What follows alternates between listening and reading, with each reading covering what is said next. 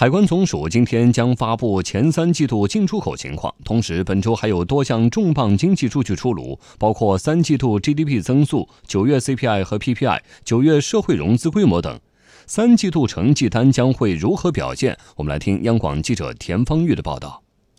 据统计，目前有近二十家机构对三季度 GDP 增速进行了预测，范围在百分之六到百分之六点五，均值是百分之六点一。这个数字和世界银行预测的今年我国 GDP 增速相同，在全球范围来看也属于前列。国务院发展研究中心研究员张立群说：“今年呢，中国经济这个走势应该是稳中趋缓，全年有可能在六点一左右这样一个水平。前八个月，我国基础设施建设投资同比增长百分之四点二，增速比前七个月加快零点四个百分点。张立群认为，随着逆周期调节力度的加大。”基建投资有望继续回升，努力的加大宏观政策逆周期调节的力度，把这个积极的财政政策、稳健的货币政策合力在扩大内需这个方面，就是通过政府投资的这样一个强力的推动，来使得投资增长，来使得企业的订单恢复，来使得就业和居民收入得到改善，来带动消费的扩大。我想我们可以大规模的发行这个长期建设债，包括五十年。包括永续债，通过这个发债来支持这样一些重大建设项目的资金需要。在三季度各项经济数据里，金融数据尤其引人关注。多家机构预测，九月新增人民币贷款将在一点四万亿左右，三季度新增信贷规模有望达到三点七万亿，九月新增社会融资规模将达到一点七到一点八万亿左右。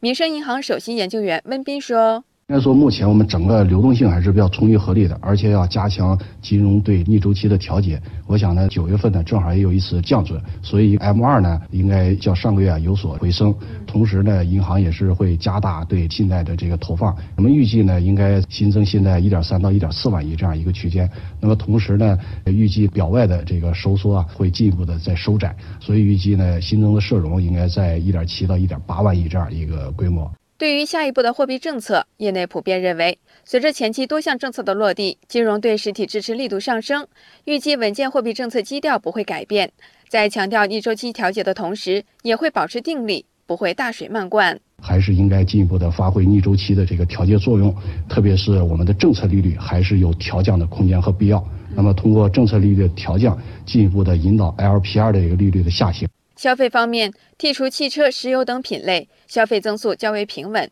八月份社会消费品零售总额同比增长百分之七点五，增速和上月基本持平。一到八月份同比增长百分之八点二，增速也和前七个月基本持平。复旦大学公共经济研究中心主任石磊认为，未来在旅游支出、教育消费、健康消费这三大领域里，可能将会长期形成消费拉动增长的比较稳定的动力。首先，从总量及其增长率情况看呢，这个增长呢主要是体现在结构上，主要还是凸显在与健康相关的支出增加比较显著。第二个呢，就是旅游支出变动的曲线看呢，呈现出显著增长的态势。